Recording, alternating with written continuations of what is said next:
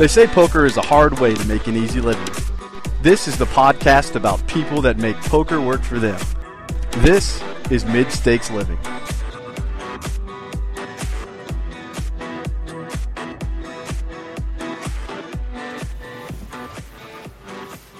Hello, everyone, and welcome back to another episode of Mid Stakes Living, brought to you by TournamentPokerEdge.com. Derek here with you as always, and I'm joined by my co-host from across the pond, Matt Hunt. How are you, buddy? Very well, very well, Derek. How you doing? Actually, are you across the pond right now? I'm not even sure where you are in the world. Yeah, no, I'm in I'm in the UK for another month or so. Then I'm heading off to uh, heading off to Prague for a couple of weeks, and then I should be back in the US um, sometime around February or so. And that might actually be a, a long term thing. So um, so that's going to be fun. Ah. Dude, what part of the U.S. are you going to be Um, staying we'll, in? we'll be in Nevada first of all, um, Vegas or the surrounding area. Um, although there's a chance we might spend a couple months in Canada beforehand if I still need to get on the online grind for a little while. Um, but it's Yeah. yeah. it's gonna be fun. It's um, coming to the end of my last month living in the long in the UK uh, permanently, which uh, to be honest, I um, I don't know how much I'm going to miss it. You know, I'm excited to get to uh, excited to get to the US. I've had a lot of good times in the US, and uh, yeah, it's going to be good to start a new chapter. So it's all good. Nice. Well, I look forward to uh, seeing you in Vegas this summer again. For Sure. Absolutely, we will do. Yeah, we will do. Cool. All right, well let's uh, let's get into the action. Very excited today uh, to have. Um, is this our first? No, this isn't our first WSOP bracelet winner, is it? Uh, Say it ain't so. It, it surely can't be. Yeah, don't no. I, I, can't. I can't think back. I know we've had EPT winners and we've had like, I don't know. I just assume we have had somebody because we must have done. We've done like what thirty episodes now. I don't know. yeah, something like that. But Humble it's brag. probably There's some bracelet winner in there. You don't even know about it. exactly. Yeah. But he's definitely he's definitely our guest with the biggest beard, I think. So we'll, yeah, we'll I'll give him that that pretty title. big distinction. Yeah.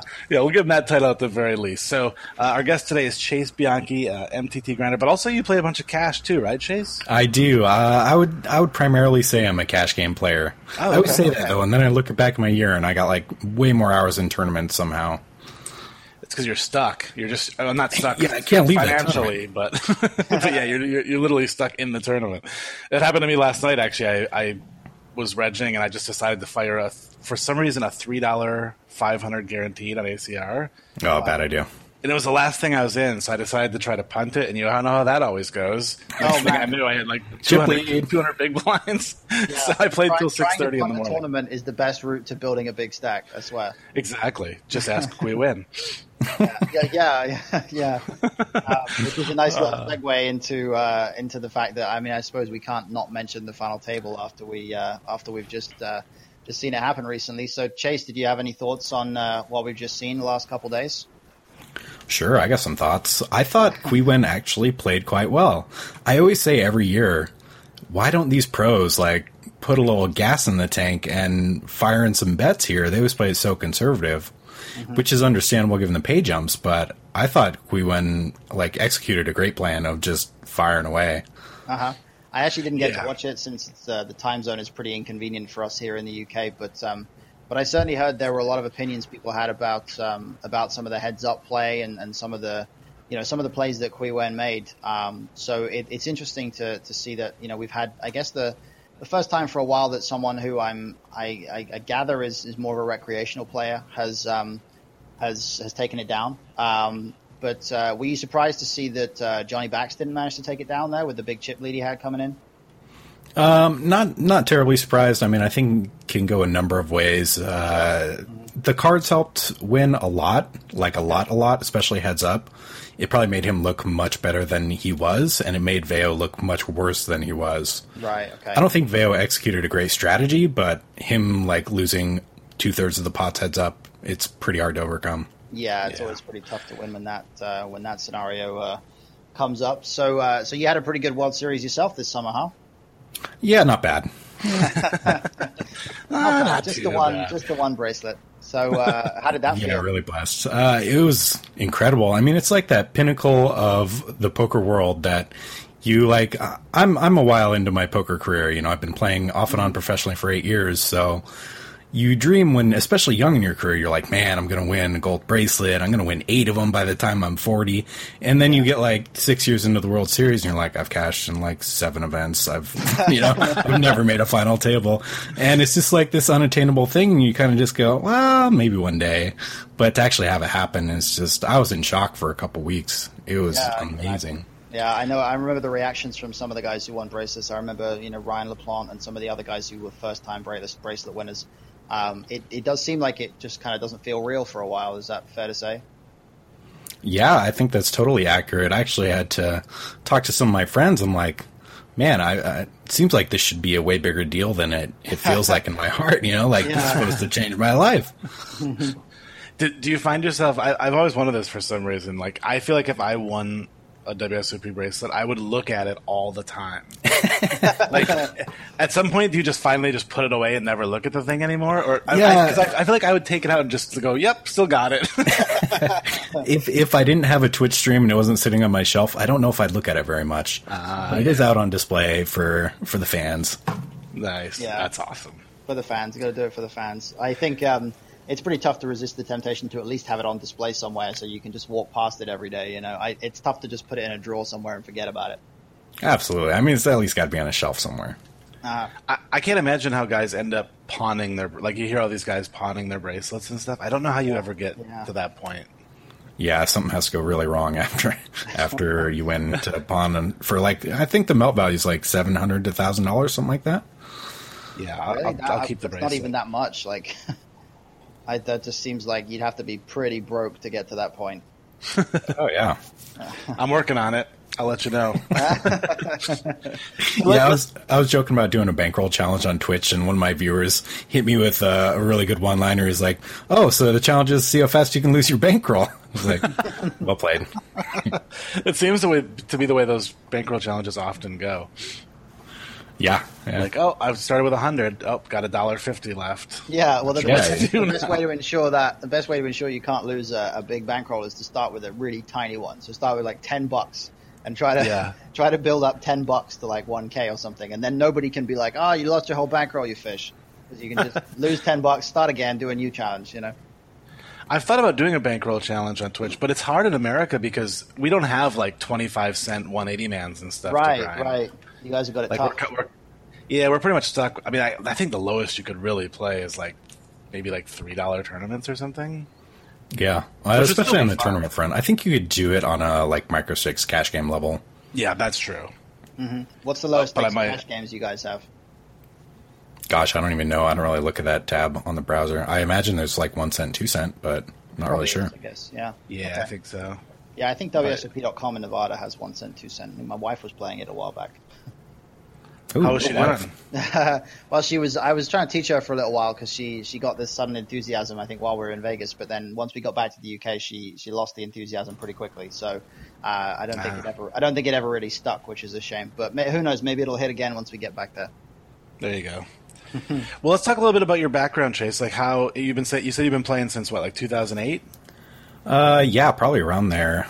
Um, do you want just like my how I got into poker? Yeah, sort of generally, like you know, you kind of hear the the standard stories. Like, while I was in college and I started playing home games with friends. So I'm just kind of curious if yours is a little bit different path. Uh, I have a fairly standard story. Like, started playing in high school with my buddies on the baseball team, and the the baseball moms of the kids were like, "Oh, haha, Chase has a summer job," because I'd always beat him out of the like our five or ten dollar home game. Mm-hmm. So then just went on from there and played a little bit online, but you know, it didn't get that into it. Uh, but then I moved to my dad moved to the just outside of Seattle, and gambling age is 18 there, and I was like 18 and had nothing going on, so I moved out there to work in a card room and uh, played a little bit, and you know just slowly was making more money playing than working, and boom, uh, you know a couple times I like lost my dealing job, and all of a sudden I was thrown into a professional poker player unwillingly. Uh huh. So before you know it, you're a pro without even really trying, you know. Yeah, yeah. I mean, I went bust plenty of times. Uh-huh. And and you started out playing mostly live, or were you were you grinding online at that time too? I was playing both back then. I, I really think that longevity in poker, you really need to uh, branch out and not do the same thing every day. And at least for me, it breaks up the monotony of it. So I would play probably like two days a week online and then like two to three days a week live and mix up like cash games, uh, mostly cash games live, the occasional tournament, and then tournaments online.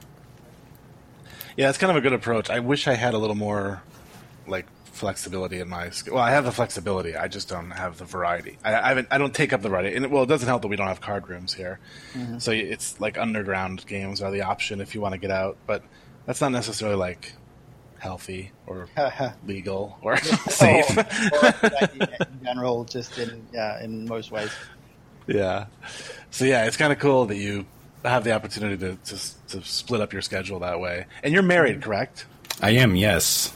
So I- that like were you married when you started playing poker? Well, no, you said you were like 18 or something, right? So Yeah, I was young, single, stupid, making bad life decisions, the whole deal. So she she chose to marry a professional poker player. she did. Uh, so my wife, I met her in high school and like always had a thing for her, but we never got together. So I always tell my friends I met her in high school and then like 12 years later I had her. Did Play you use the long game. bracelet as a pickup line? No, she loved me before I had my bracelet. I know it's true. That would be that would be a pretty sus- suspicious story if it was like it, it didn't happen for twelve years and then you win a bracelet and it's like oh I had this sudden realization I don't want to marry you you know that would be a, that would be a pretty uh, pretty awkward one. That'd be fantastic. So you uh, were you were you playing online pre Black Friday then? I was, yeah, quite a bit. I had pretty good success online, mostly tournaments. Yeah, and then what? Like when Black Friday hit, were you one of these people who were like, "Well, I just give up on poker," or I, maybe did you consider moving overseas to play or anything like that? Yeah, Black Friday was pretty tough. I moved, so in Seattle, I played quite a bit live, and the live scene in Seattle, at least back then, was pretty good. But right before Flat Black Friday, I moved back to Colorado because my my grandma wasn't doing well, and I had to take care of some family stuff. So I moved back to Colorado, where there's like very little live poker, and like that Black Friday, I'm like, oh great, you know, that was really my only reasonable income source. So I was pretty screwed. I got a, you know, but at the same time, I I started dating my wife, and we really hit it off. So I, you know, I gave up poker and got a wife out of it, and it wasn't a bad trade. Yeah, that's not that's not a bad trade at all. I would take that. I mean, not for your wife, but for my wife. so, you, but you never considered like moving to Mexico or going to Canada, anything like that, or do you Uh, still consider that to this day? I gave it some thought, but uh, I, I think I just too highly value family, and uh, I, I certainly wouldn't do it any right now because you know we have a life here. My wife is here. Uh, not that we couldn't relocate, but it probably doesn't make sense for us. Maybe down the road, if uh, if things really take a bad turn in the Americas for poker in general. But there's still going to be live games in America, so I'm not too worried about it. It would be fun to fire up the online grind again, though, like legit. Yeah. like the Matt interesting does. thing about it, uh, this is a bit of a segue, or I guess a little bit, but um, even if you're from the states, immigrating to Canada long term is much harder than people might think. Um, and a lot of the poker players who've, uh, and I say this because I've, my wife and I have been looking into ways to do it recently because we love Canada. Um, but uh, a lot of the poker players that have moved there since Black Friday, um, I think U.S. citizens are allowed six months in Canada on a tourist visa or, or just without a visa. Um, but a lot of the guys who've been moving there, there's a lot of ambiguity there about whether they're actually allowed to be there for the length of time that they have been. Like the guys who've been just basically moving there and getting an apartment and staying there.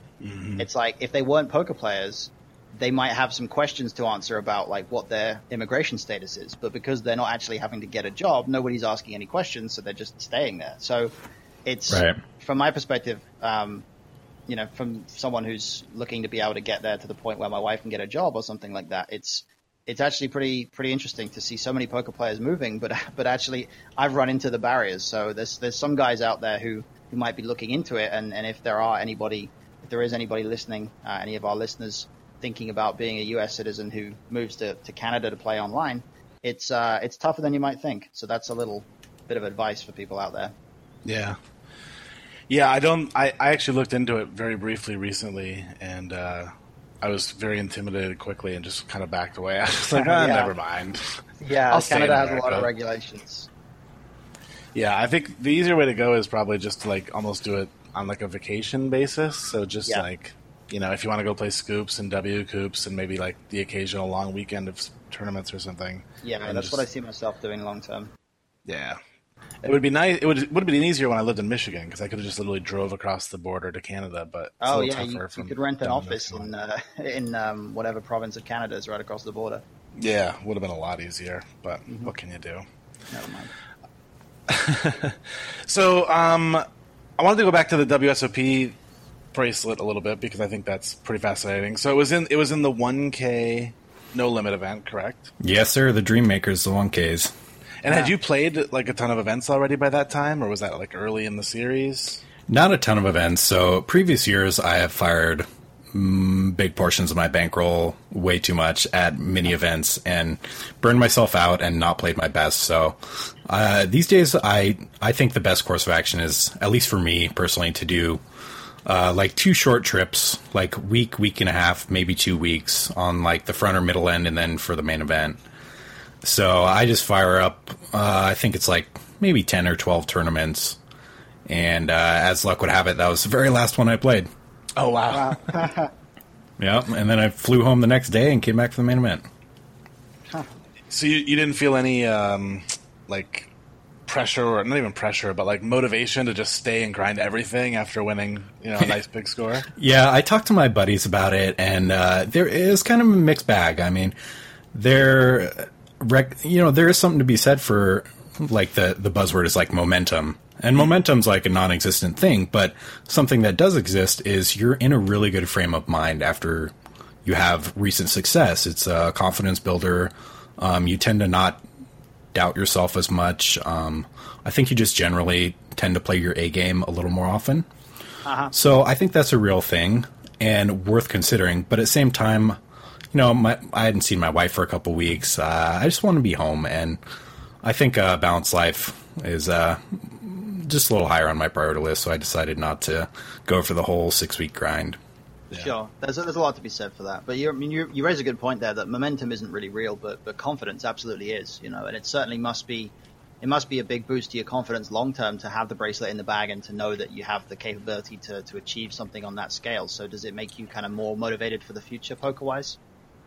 Absolutely. I mean, even this year, um, not necessarily at the World Series, but I've been taking some shots. Like I went to Florida for that 5K. It's like four million guaranteed, where they had a like eight hundred thousand dollar overlay, which was epic.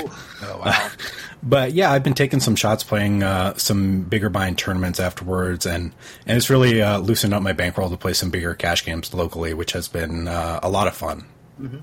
Yeah, that sounds good. So, uh, how do you find the, the in terms of cash games versus tournaments? How do you kind of manage the um, the balance between those two? Do you have like a specific schedule on which you play each one, or is it more of a flexible thing? How's it how's it all work for you?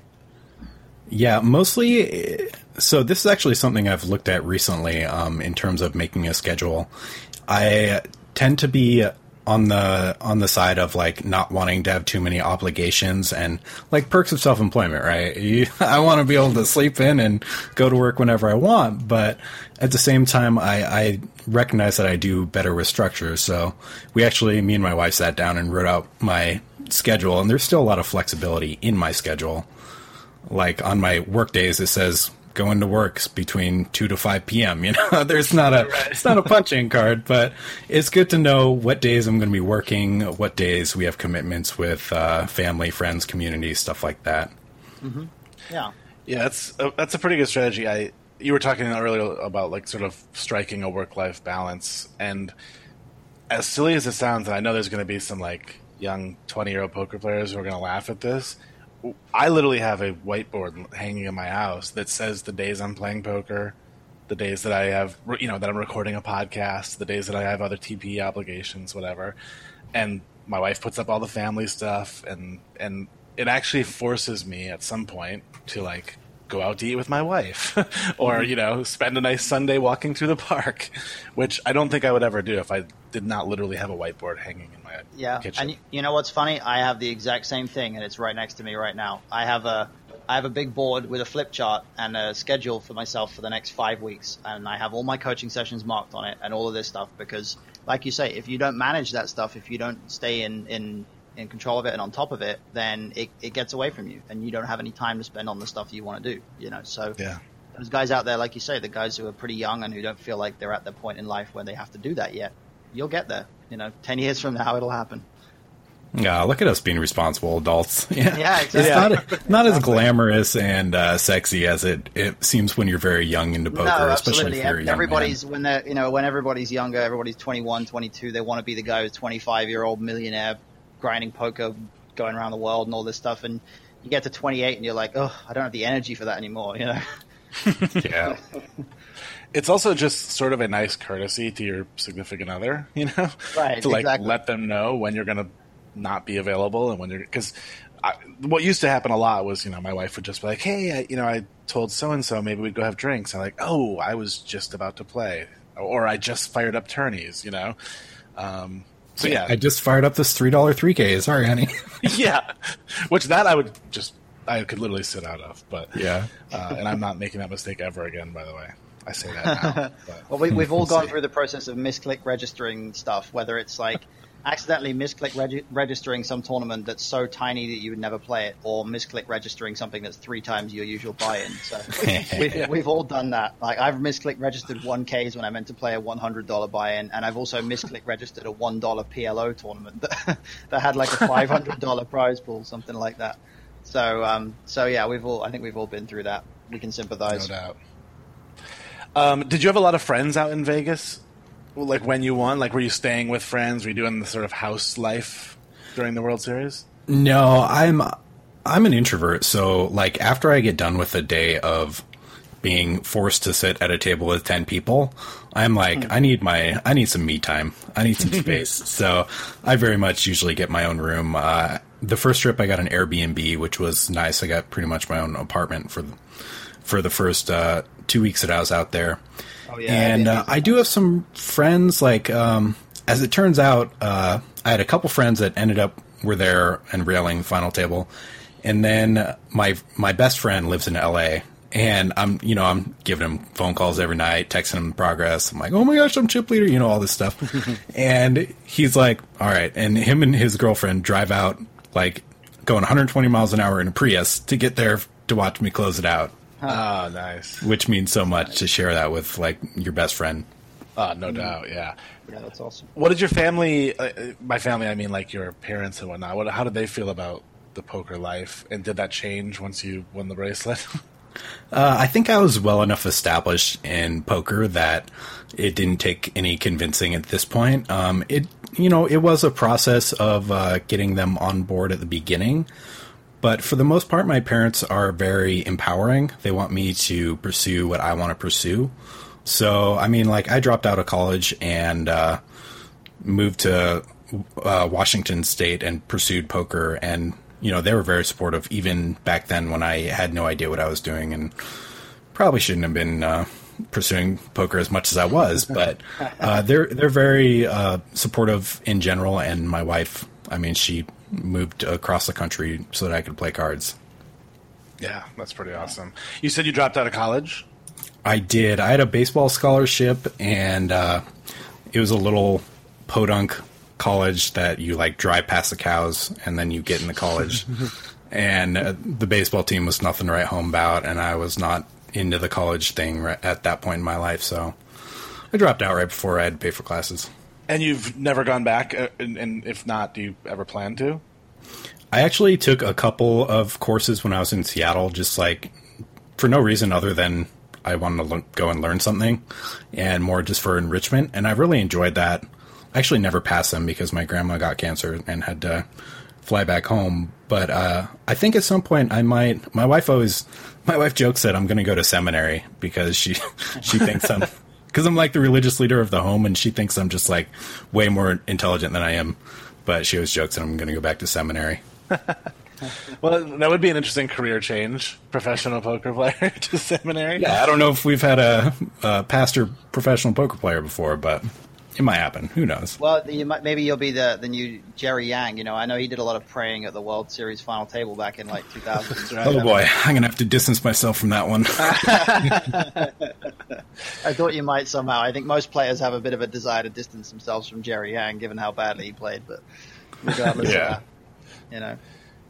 Not to mention the I don't. There, I guess the, the one thing that people kind of would criticize him for was the sort of like praying to win a specific hand and stuff sort Yeah. of thing. Like super results oriented praying. Yeah, yeah, that's actually a good way to put it. Results oriented praying, as opposed to just maybe like let me make good decisions, you know, things like that. I don't know, sort of interesting, but Yeah, I mean it's a, it's a good. I mean, I could have a whole discussion about that. It's a, it's an interesting topic. There's there's some uh, some tension in the issues, but oh, no doubt, we saw it a little bit in our Twitch stream last night. oh yeah, gosh, yeah, it's always fun. Uh, speaking of Twitch, so you've started to to get on the Twitch grind a little bit. Um, oh, not a little bit actually. You've gotten pretty active at it. Uh, how are you finding that so far? And is it something you you know plan to stick with for a while? I'm enjoying it more than I thought I would. I started it just as kind of like a, you know, I really enjoy being a viewer on Twitch, and pre World Series, I was like, okay, I'm gonna I'm gonna buckle down, and I'm gonna be playing huge buy-in tournaments. I'm just gonna grind online. And I was like, okay, I'm gonna start Twitch. This will be some kind of accountability, like I can even watch my session. So it kind of had some cool appeal there as a study aid as well. And as it turns out, I was like, wow, this is kind of fun, like creating content and interacting throughout my workday. So it just kind of naturally grew. And then, of course, you win a bracelet, and that's a little little kickstart right there. so I think uh, I think I'm to give it a good effort, and uh, I think I have like 700 followers at this point, and probably need to get around 2,000 to have any legit shot at Twitch partnership. But I'm to give it a go, and I'm really enjoying it. Yeah, it seems like you're on your way. I mean, I really, I really enjoy the stream. I'm, I'm kind of curious because it's interesting that you said earlier you're sort of an introvert and that you kind of like your alone time and stuff. So to to choose to Twitch and to have to talk to people the entire time you play seems almost like, you know, sort of the antithesis of what you would expect from a, an introvert. Right. Yeah, I didn't expect that when I when I got into Twitch. I'm like, this could be really exhausting for me. But I found that interacting like it's my channel, it's my creative license and you know, I don't have to engage in a conversation with this person and I kind of get to set the mood of the interactions that take place. And I'm in the comfort of my home like behind a monitor. So in those ways it's kind of shielded me from that like exhaustive drain that maybe like constant interaction has, which has been nice. Yeah, that makes sense. Do you? Uh, Um, sorry. Uh, do you no, get the same Matt. Twitch? Do you get the same Twitch questions everybody else gets? Like, is this real money? Are you a gambling addict? All of this stuff. Oh yeah, yeah. Especially being an outspoken Christian, I get like, you should be ashamed of yourself. They threw lots at the feet of Jesus for his garments. Uh, Wow. do you get like people quoting scripture at you and stuff? yeah, oh yeah. I get beat up with the Bible occasionally. Wow, that's interesting. You must be one of the, only a few poker Twitches that have that experience. Yeah, I imagine it's pretty unique, but I, I welcome it. it. You know, there's good and good and bad things about being open with your faith, and I'll take all that comes. Sure. Yeah, I'm kind of wondering like what, like so I I get beat up a lot for certain thing. Well, not beat up, not literally beat up, but you know, people come in my stream. They're like, "Oh, you you're an alcoholic, or you're fat, or you're terrible at poker." I'm trying to decide which would drive me more crazy because at least. Like the things they're saying to me, I, like aren't really that personal. Like not something I care that much about. Like when somebody says you're kind of fat, I'm like, well, yeah, kind of. I mean, like I, I put on a few pounds. What can I say? But having your sort of having your faith attacked on stream in front of an audience could, I think, actually tilt me way worse. But you, it doesn't seem to bother you. I mean, it maybe not bother you is the wrong word, but you deal with it well. It seems. Uh, yeah, it's tough. Um, it definitely is can be very hurtful, and it is very personal. Obviously, whatever your faith is is very personal to you. But um, I think in some ways it's almost a good opportunity to uh, just witness to Christ and in how I interact with those, even those people that are attacking me. So, uh, and also like I've done my fair share of beating people up with the Bible and misquoting scripture and you know I'm I'm far from perfect so uh, at the same time you gotta you gotta not remove their humanity as well even if they might be maybe removing yours Right. Yeah. It's Well said. A lot more people on the Um, internet should have that attitude. Yeah, exactly. Regardless of your beliefs. Right. Um, speaking of creating content, I do want to get a plug in for uh, your podcast. You were kind enough to have me on uh, as a guest. Tell uh, tell the audience a little bit about what you got going on with that. Oh, thank you. Yeah, we, we actually just recorded another episode uh, this morning. So the podcast is live and well. It's called Top Two Poker Podcast. And uh, me and my best friend, best friend Andrew, who I was just talking about, drove 120 miles an hour in his Prius to come and sweat the final table. We decided, you know what, let's make a podcast, and uh, it's kind of just been a fun project, and we've really enjoyed it. So uh, we welcome anyone to check it out, and uh, would love to get like some fan mail. Cool. I'll put a link to that uh, in the show notes as well for people to uh, to check out. So is that? I mean, it kind of seems like you're starting to sort of branch out into these sort of poker related activities. I mean, do you have aspirations to turn those into sort of you know revenue sources, or is this more just like having a good time, having fun with a buddy, doing a podcast? Uh, I think it's both. It depends on the project. Like the podcast is mostly just me and him uh, shooting the shit and having a good time. But I don't have any like getting these sponsorship deals are kind of a thing of the past. So I don't really have any high hopes for something coming of that. Um, if it maybe gets me uh, a Twitch following, that's cool. There's definitely some positives that can happen for for me personally. So um, I'm just enjoying the process, though. I think enjoying the process and putting out good content is really like if you're after if you're after that sponsorship deal, you're probably not going to get it. If you're enjoying what you're doing, you probably have a better shot. in a way, being after a certain type of sponsorship deal or whatever like that, it's just another form of results orientation, really, because you're you're doing things that are intended to generate a certain outcome or result. When in reality, you don't control that. You don't. You're not in charge of the people who work for the poker sites who offer the deals. You know, so it's no different than being like, oh, I'm going to make the best decision here, but secretly, I'm just hoping I'm going to suck out. You know, it's um, Yeah, well said. It's it's it's um. It, I guess it's good to just focus on the process, and certainly with something like that, where you're doing it mostly for the enjoyment, it seems logical to uh, to just look at it and say, "Hey, I'm gonna I'm gonna enjoy what I'm doing, and uh, whatever comes of it is uh, is all good." So that's uh, yeah. Once again, I think as far as level-headed guests go, I think you probably take the uh, take the championship for this one. So you've got biggest beard and most level-headed. So that's uh, Wow, that's big two head, big good beard. Titles already, and probably first bracelet winner, but we're not really sure. Maybe we don't know. We'll figure it out. I, I've actually been sort of processing in the back of my brain, trying to think of one. I'm sure that we've had one, but I just can't figure out who it is. I should actually. I- look you know what? While we're talking, I'm going to load up the page of the list of guests that we've had, and I'm going to see if there's anybody on there that seems like they're a bracelet winner. Because Nice, I feel I like, we like need it. to at least figure it out by the end of this podcast. Because otherwise, we're going we're to have to like raise it, raise the subject again next time we come along. You know. All right. So yeah, like um, speaking. Of, so you you mentioned how doing the podcast more as a fun thing. I mean, I, I totally get it, and I can attest to how much fun it is. I I often say like if I didn't have all of these other responsibilities, I would love to just make podcasts all day long. Like it's so much fun to me. Yeah, Like, podcasts these- are so mellow and easy to make. You're just talking to someone and you record it, and it's like, boom, timestamp done. Yeah, like th- I mean, this conversation is basically the kind of conversation I like to have anyway. Like I, everything we're talking about. So uh, the only thing you have to do different is hit record. You know, I mean, there's obviously some work to do afterwards too, but it's not much work. And it's I, I- I'm always sort of fascinated by the fact that people are going to hear this a hundred years from now. You know, like like like your great grandchild is going to listen to this. And go, this is my great grandpa Chase. He was on this podcast a long time ago.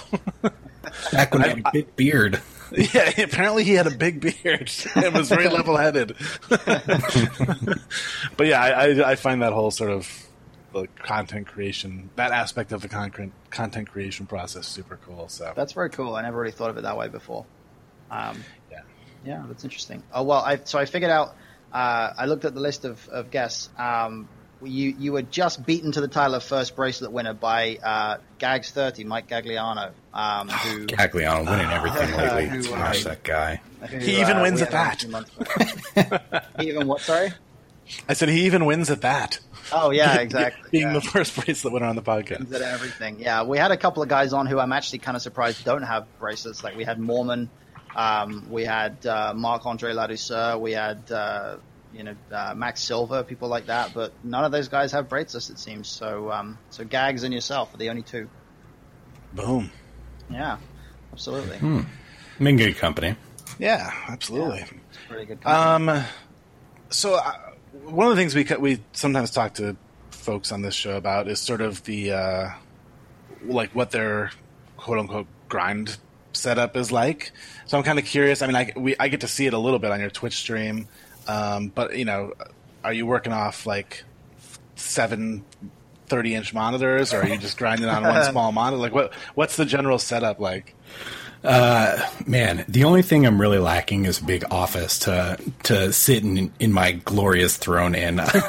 but I I invested like gosh, it's got to be almost two thousand dollars into my PC at this point. And I, I'm just doing the dual monitor. My desk is too small, or else I'd probably have three or four, honestly. but yeah, just a big. Uh, I think it's probably about a 27 incher, and then a 24 inch on the side, going like uh, vertically. oh, cool. oh you're doing the vertical run i like that actually Oh yeah, yeah. nice and how many tables do you generally play at once Generally, I uh, four table if it's like early stream on a Sunday and I want to jam some uh, volume in. I mean, volume on Twitch. It's hard to volume up on Twitch because you're being pulled in many different directions mentally. Yeah. So uh, I usually run four on my main um, screen area, and then I'll uh, stack like maybe three tables on the side. So like seven tables, maybe eight max, but that's really pushing it. In addition to streaming. Yeah. Were you were you ever sort of a bigger mass multi tabler like pre Twitch? Were you grinding like twelve tables because you could just focus so much better? Yeah, I'm in pre pre Black Friday, back in the heyday. When hmm. I mean, to my detriment, I I would like 16 table every Sunday and just play as much as I could. Yeah. And it it really stunts your growth. Honestly, I think it was a pretty poor decision, but it was so much fun when I was younger and just firing everything. Yeah. Yeah, I think that there was a, there was probably a time where you could do that pretty profitably, and it might not even have been right before Black Friday. It might have been like four years before Black Friday. But you because you could just play like good solid straight ABC poker and probably crush most tournaments. Um, but I think there came a time either before Black Friday or after where you had to pay a little more attention to what was actually going on at the tables, and and 14, 18 tabling wasn't going to do it. Yeah, and here's a, I think I've matured in this too. Like, I don't want to be a break even tournament player. That sounds not appealing at all. I want to I want to be profitable. I want to be doing intelligent, making intelligent decisions, not just uh, you know running through uh, the emotional and mental power that I have, and then being empty at the end of the day. Right. Do you find that, that playing on Twitch, do you think it makes you think through your decisions more and possibly even play better? I would say that there's some built-in accountability in that I have an audience. It's not just. I mean, uh, that's not to say like I had a really terrible session last time I streamed. For one, I was running bad, and for two, I was just like over it the last like two hours. But there's some accountability built in in that I want to play well, not just for me, but for my viewers. And I, you know, I don't want to look stupid either. right. So yeah, there there is that built-in accountability, which is really really helpful. I need to get I need to get down with that not looking stupid thing because I seem to do that a lot. But normally in three dollar buy-in tournaments at seven in the morning. Well, however stupid you're looking in three dollar buy-ins, I can guarantee you most of your opponents are probably looking worse. Oh yeah, That's oh, a yeah. good point. um, so let's talk a little bit about the future. What do you have coming up in terms of plans for uh, for live poker and for online and, and even on the content creation side? Well, for for live poker, I'm pretty stoked that the MGM National Harbor is opening up very close to me. I live in Maryland, and it's opening up in like southern Maryland, right by Washington D.C. And I think that it is going to be off the hook, pretty nuts. That's right. I've heard about this place. Is this the place that's right over the Virginia border? yes. See, all my friends keep going, dude. We got to start going there. It's really, it's so close. It, it's not. I, I guess it's not even all that much closer than whatever Maryland Live is or whatever. But it's the fact that you don't have to get into the city at all. I guess is what they keep telling me. Yeah, I mean, traffic wise, you guys avoid the DC to Baltimore traffic, which is depends on what time of day. It can be like oh, one to three hour commute. You know. Yeah, uh, that's amazing. I might, uh, I might have to see you there at some point. Then, Yeah, dude, definitely come up. when is that Awesome. opening? I believe December eighth. So we got one month and five days. Wow, Okay, so that's pretty soon. Do you know if they're going to be running tournaments out of there too, or is it just sort of giant cash game mecca? Unsure. I actually don't know what size of the room is going to be. I've heard it's going to be like on the small to medium side, like I want to say like 30 to 45 tables, which is a decent size, but I imagine the cash games are just going to be kind of nuts that they're not going to be a big tournament house. Yeah. Because Maryland Live is killing it, right? I, this is amazing. I've never been there. I just the only places I really go around here, casino wise, are Cherokee for the circuit events. But the, I think that's just because I'm more of a tournament guy, and I don't really, and I don't really go play two five on the weekends or anything. So, but I, I hear they're just destroying it. Yeah, it's probably behind the Commerce. I mean, it's got to be probably the most action in the country. It's got to be close at least. Yeah, that's amazing. And the cash games, I mean, that thank goodness I have a bankroll because the cash games have been off the hook. The 1025 no limit is going multiple days a week. Uh, big like 1025 mixed games with like PLO no limit. Um, you know, a lot of 10 to 1025 plays with a straddle too, so it's more like 2550. And I expect it's possibly even going to get bigger when uh, National Harbor opens. They might get some like 2550 no limit, maybe even like 50 100. Wow. Wow. It's pretty Times sick. they are a changing. Yeah. Live poker is alive and well. yeah. And then how about- mind- I mean- sorry, carry on, Derek. Yeah, no, I was just gonna say. I mean, as crazy as this is to say, um, the World Series of Poker is only six months away. Yeah, it sneaks up on you. yeah, it's unbelievable. I mean, it, it plans to head back out there again next summer and, and get back on the, the hunt for bracelet number two. Well, I of course have to defend my title in the 1K.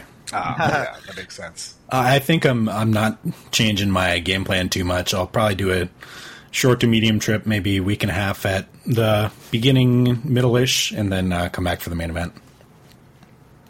Very cool. Yeah, I, I like that strategy a lot, by the way, and I think I've talked about this on Tournament Poker Edge podcasts. Um, the whole going home for a little bit in the middle is, I think, crucial.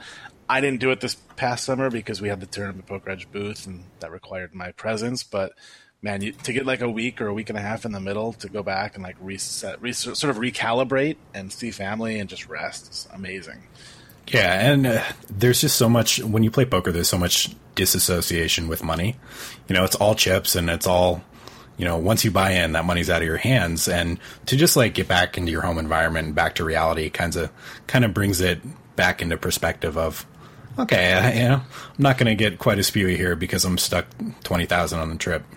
right. Yeah, and you also after a while you like you play enough poker in a short space of time, especially live, you start like seeing suits in your head and stuff like you start like just having poker cards and hands flashing through your head all the time all, all hours of the day and night and you start dreaming about hands you haven't ever played you know so it's it's um yeah it's always good to disconnect just for that reason you don't fill your brain with all these poker influences that can kind of make it a bit hard to disconnect at times you know Agreed, for sure. No doubt.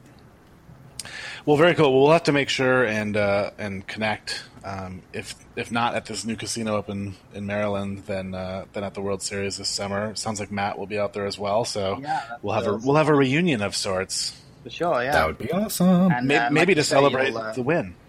like you, like you say, you'll have to uh, defend your title in that 1K. You know, I don't know if Yep. anybody's ever won the same World Series event back to back, but uh, it'll be uh, it'll be a fun one. Yeah, I feel like Well, if you uh, if you to win be it, first. if you win it back to back, they they should give you more than a bracer. They should give you like a, a title belt or something, like uh, a world championship of the World Series 1K, and then uh, the next guy gets to like have this big belt ceremony or whatever. But anyway, that's just me. If you saw the main event bracelet this year, it looked more like a belt. That thing was Oh my God. I ridiculous. That it. was crazy.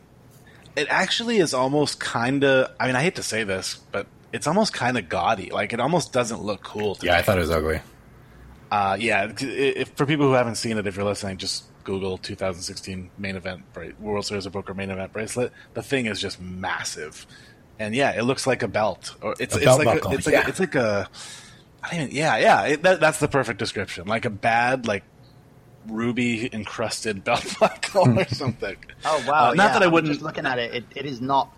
Oh geez, yeah. I'm looking at it. It's like the it's like the size of a fist. You know, it's like you Yeah. never you would never wear that. Then you're right. That is No. like a belt. Jeez. Now, don't get me wrong. I'd like to have it, yeah. but uh, but man, is it ugly? It look, it, but it would it probably look pretty good on my on my uh, mantle though. So Uh-huh. we'll, we'll we'll take it next year. But I, I feel like they need to make a decision between making it a bracelet that's actually wearable and making it a full on like a like a WWE championship belt. You know, like at some point they're gonna have to you know make a pick a pick a choice. You know. And it does seem to get bigger and bigger every year. So I don't know when they stop. Like at what point do you go? Eh, it's kind of big now. Well, I mean, it, I mean, I, it's tempting as a as a non-American. It's tempting to say that America's instinct is just to make everything bigger all the time. So maybe there will be no limit. Maybe it'll just like maybe it'll just be human sized in 50 years. Who knows? we have all the biggest bracelets. Everyone says we have the best bracelets. They're the biggest everything, man. I, I went to America and I was like, why? Like, I feel like a smaller person when I go to America. Like, like not not just like the like the stores and the restaurants and everything. It's like twice the size. It's kind of crazy. Not to mention our hamburgers and our soft Yeah, drinks. Portions. Yeah, and a decent percentage of the people, you know. yes. Guilty. Uh, well, very cool, Chase. I was uh, I was stoked to get you on. Uh, we've been talking about it for a little while, so I'm glad we finally got a chance to make it happen. Yeah, it was definitely good to connect with you guys and uh, be on the pod. What an honor. Cool, cool. Well, uh, we'll make sure and get you back on after you ship uh, the 1K again next Yeah, summer, and we'll do it. And we'll do it from Vegas. It'll be great, live and in person. I Yeah, love we it. keep I'll saying we're going to do that, the but all the pros are too busy in the summer, so uh, we'll have to find at least somebody who doesn't say, "Yeah, we'll do it in August." Now, see, Chase has got a whiteboard though. He'll just pencil us in on the whiteboard, and we'll be good to go. Yeah, exactly. Well, very cool. Thanks again, uh, Matt. Thanks as always for uh, for joining us as Thank well. you, Thank you. And uh, thanks to you guys all for listening. And we'll see you guys back here next time on Mid Stakes Living. Thank you, guys. Bye bye.